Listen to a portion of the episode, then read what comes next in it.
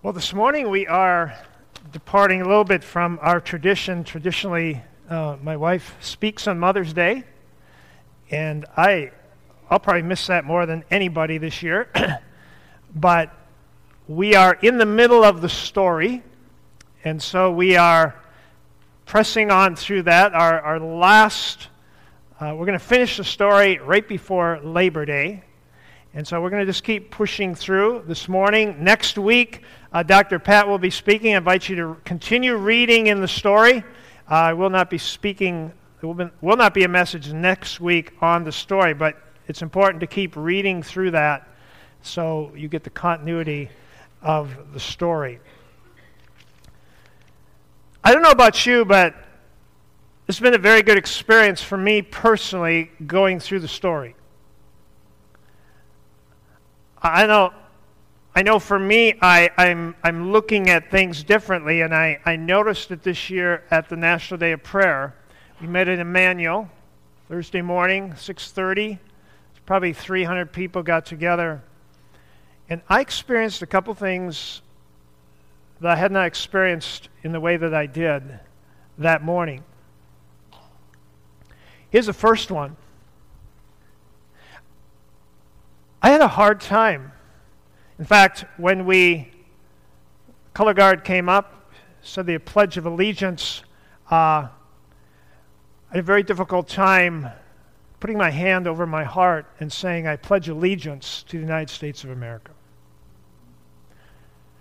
That has never happened to me in that way before. Not that I don't, not that I'm not grateful for this country, not that I am not committed to caring about this country and praying for this country and working for this country, but there's something at this point in history and this point in time about putting my hand over my heart and pledging allegiance to the United States of America. And something inside me said, No, I'm, I want to pledge my allegiance to Jesus Christ and his kingdom, and, and he is superior in my life.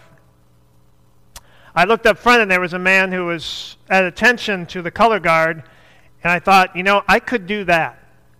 I could salute our men, but I'm having a much more difficult time going through the Pledge of Allegiance, and I understood why there are people that want to take out the phrase, one nation under God.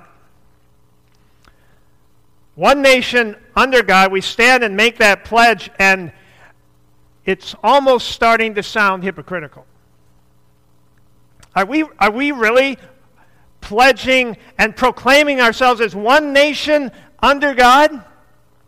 It seems to me we're wanting out from under God, not wanting to come under God, because to come under God is to come under His Word, under His statutes, under His principles, and it seems like we are just pushing that away.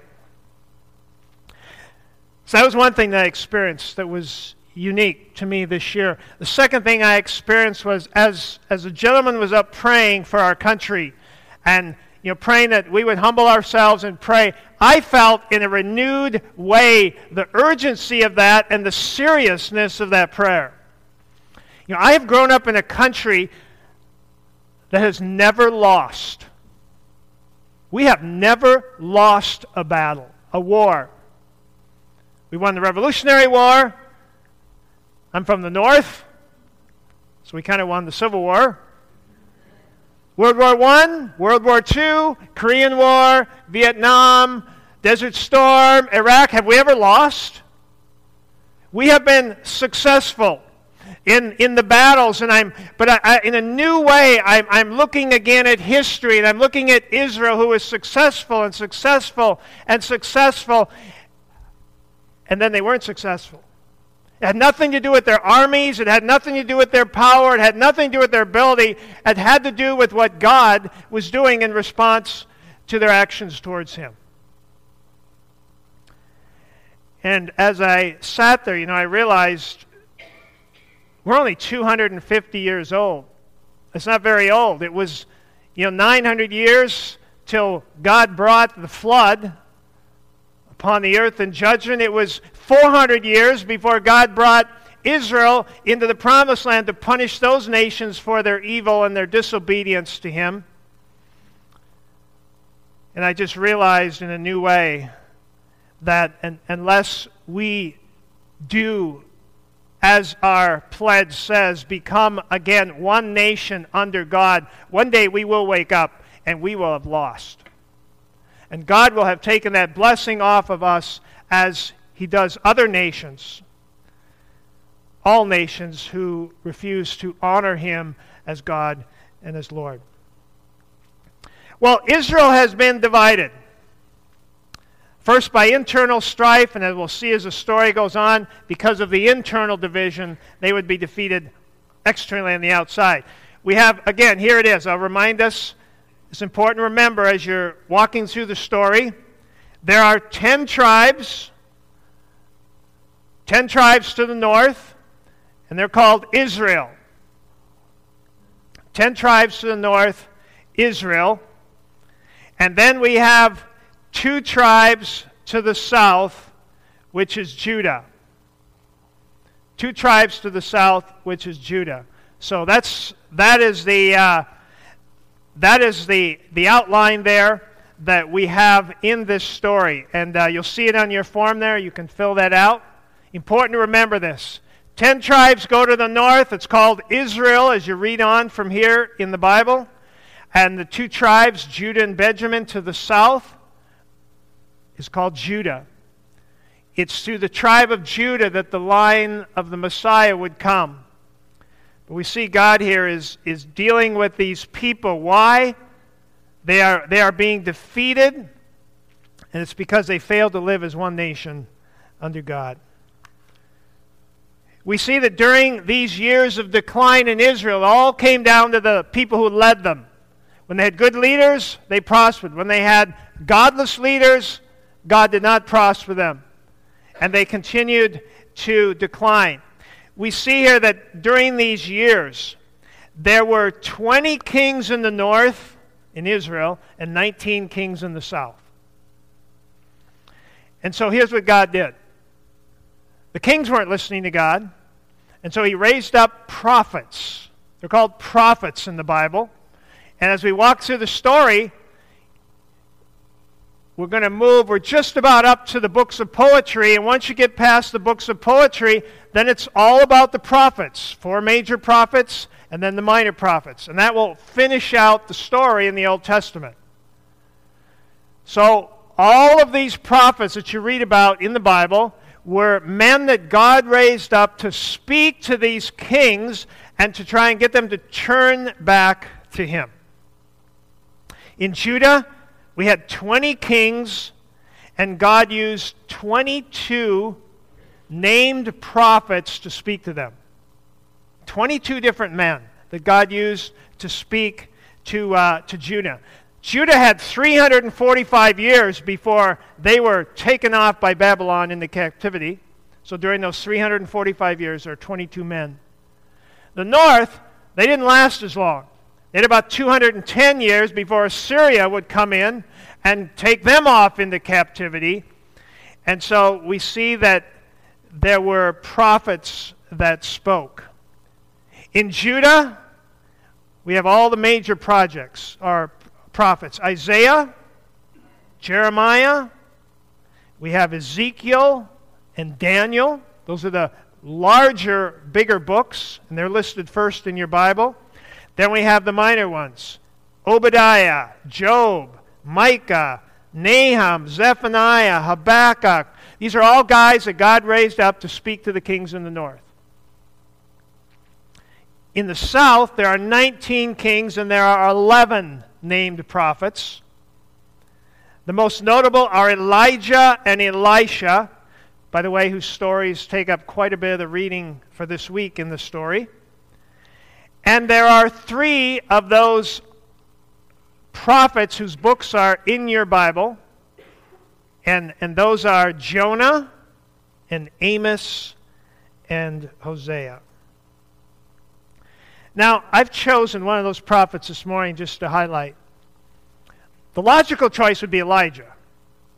Remember the story of Elijah? This king or this prophet that God called to face one of the most evil kings there was, Ahab. And so Elijah comes, faces Ahab. he said, let's do a contest between your prophets and your God and my God. So they both do these sacrifices, and the prophets of Baal are crying out for fire to come down, and nothing happens all day, and they're cutting themselves.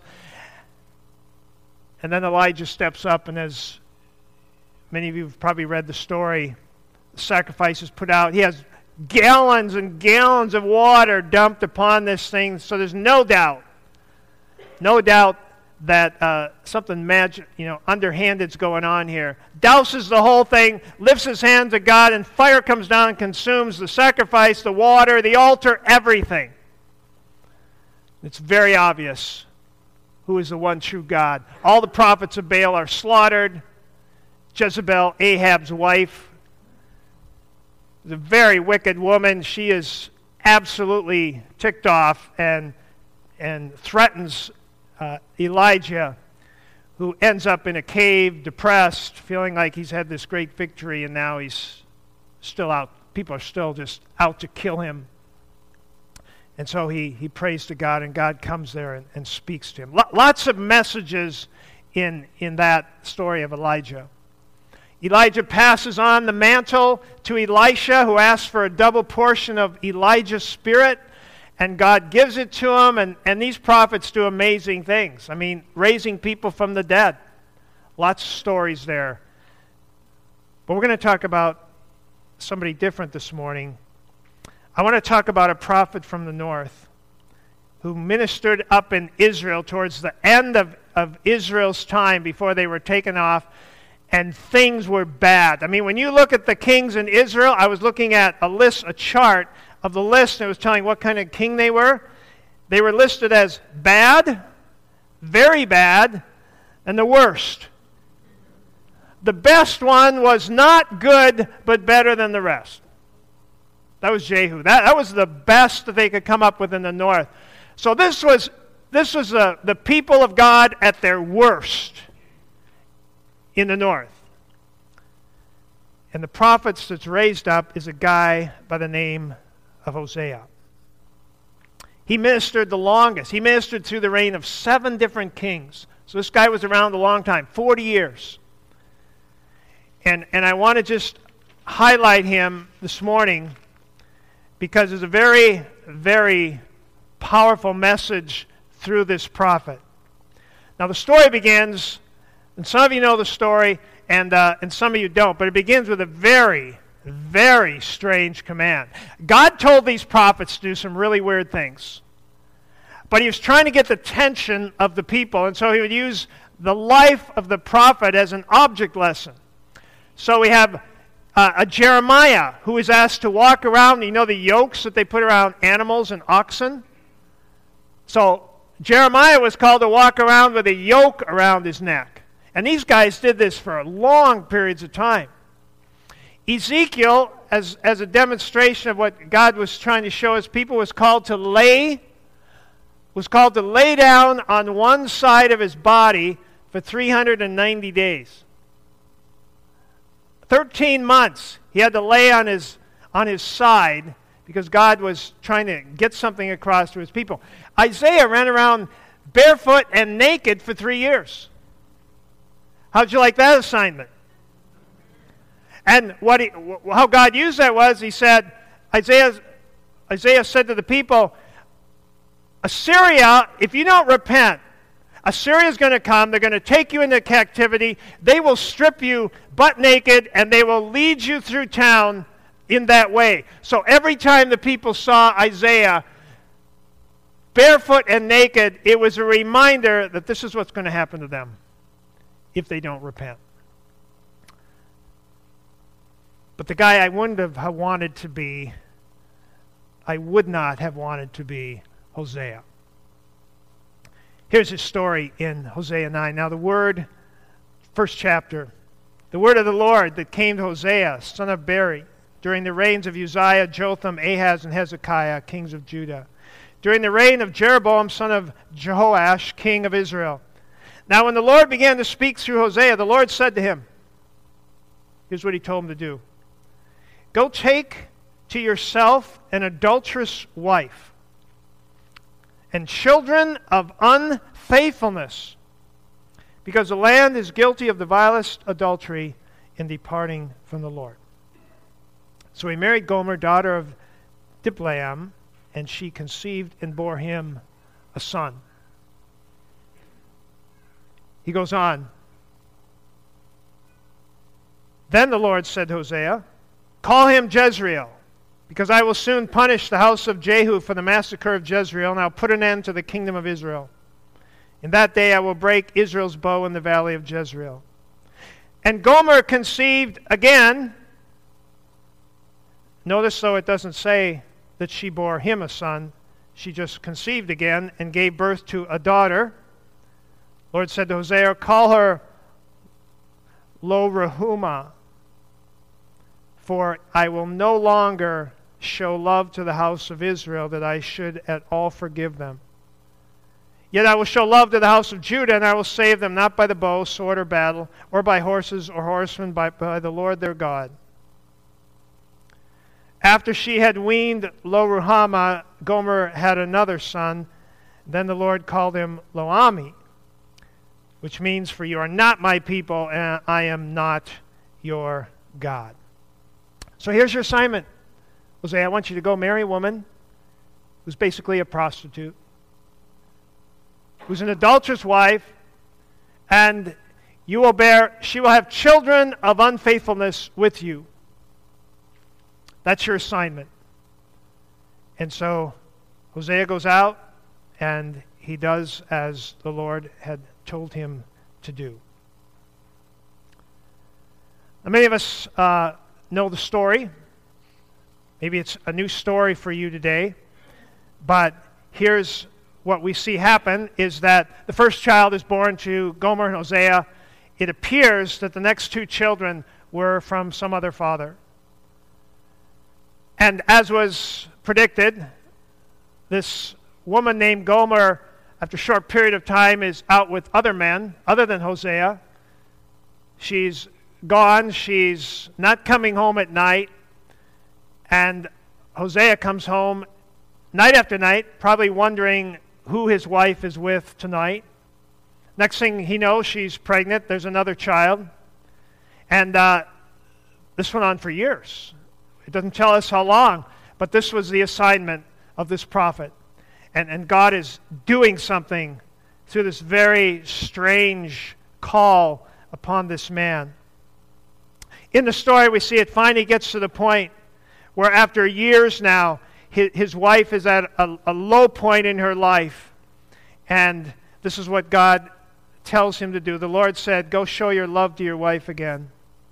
Though she is loved by another and is an adulteress, love her as the Lord loves the Israelites, though they turn to other gods and love the sacred raisin cakes.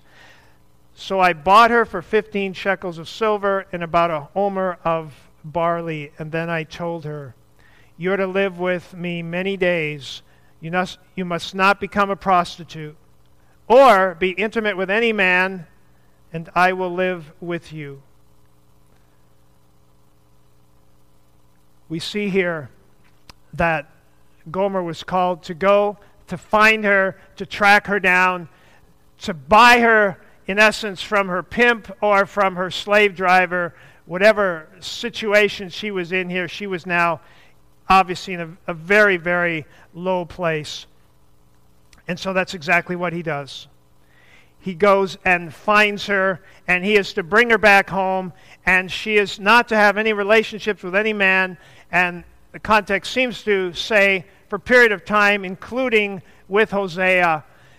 And Hosea is basically saying a, a message from God. This is not about, I'm not here for uh, your body. I'm not here for sexuality. I am here. I want you to come and I want you to realize that I love you for who you are.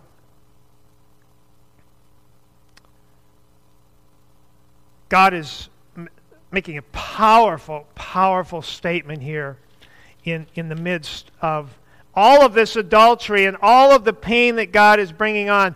And, and listen to verses 10 and 11, chapter 1. Yet the Israelites will be like the sand on the seashore, which cannot be measured or counted, in the place where it is said to them, You are not my people. They will be called sons of the living God. And the people of Judah and the people of Israel will be reunited, and they will appoint one leader and will come up out of the land, for great will be the day of Jezreel. In other words, God here is promising them that as bad as things have gotten, that, that there is still a blessing that God wants to pour into their lives. It's amazing. And so the rest of the book is about a listing of the sins of the people and the pronouncing of judgment and, and the call to repentance. So, why, why did I pick this story this morning? Well, there, there's, there's a couple of threads that, that wind their way all the way through the story. You know, what, you know when they make material, there's, there's threads. Have you ever seen a, a, them weaving something? One thread will go back and forth and back and forth all the way through the material. And there are a couple of threads that we see winding through the whole story. I mentioned one of them last week.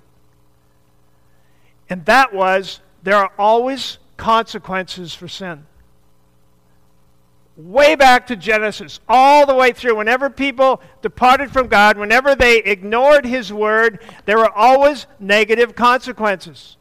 God would forgive, but there were always negative consequences. Every time you depart from what God instructs you in, in His Word, there will be negative consequences in your life. Life may go on fine for a while, but the consequences will come. We, we see that repeated over and over and over again. God is very patient but there will come the discipline of God, there will come the judgment of God. God is not mocked. Uh, we will reap what we sow. And so that, that's a principle that we see all the way through the story. Here's a second thread in the story of Hosea that weaves its way all the way through the story, and that is this no matter how bad we get, no matter how deep man falls away, no matter how hard man pushes God away. If man is willing to return, God is always willing to take him. And, and so he calls this prophet, he says, I want you to demonstrate this thread. I want you to demonstrate this to the people of Israel.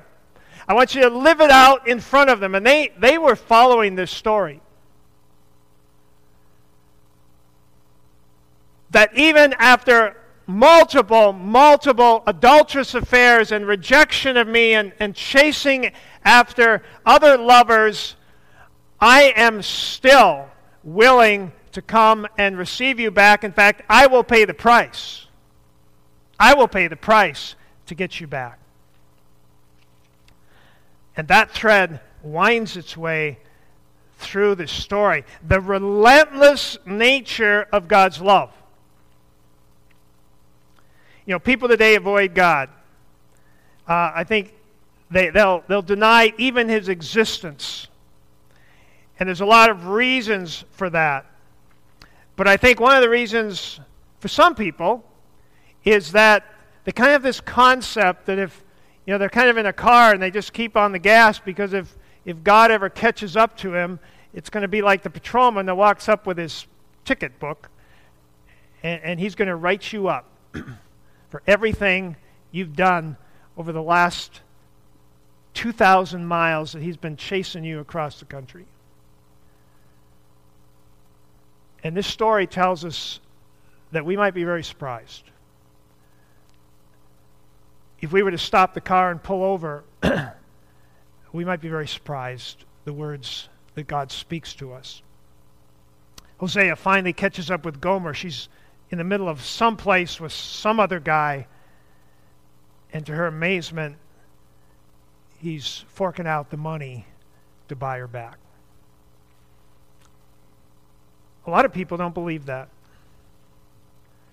They. Uh, a lot of people are just running from God. Some people are running for God. Like, if I do enough stuff, then, then God will accept me back. And, and really, the point of the story is that what we need to do is not run from God, not run for God, but we need to run to God. Because this is a God of relentless, unrelentless love. His message to Israel is simply this I want you, I, I will find you, I will pay the price to get you back. And when I do, I will not use you and I will not abuse you, but I invite you to find your identity in what I've already done and find your identity in my love for you.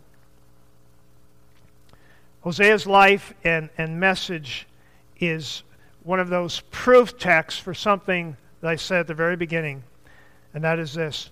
This story, what we're going through, if I could sum it up in one sentence, what the Bible is about is the extent to which God will go to buy you back. The extent to go that God will go to to enter into a relationship in which He wants to bless your life. It's a powerful, powerful message. And no matter how far we push God away, no matter where we go to in that relationship, we will find Him there seeking us out. Father, this morning,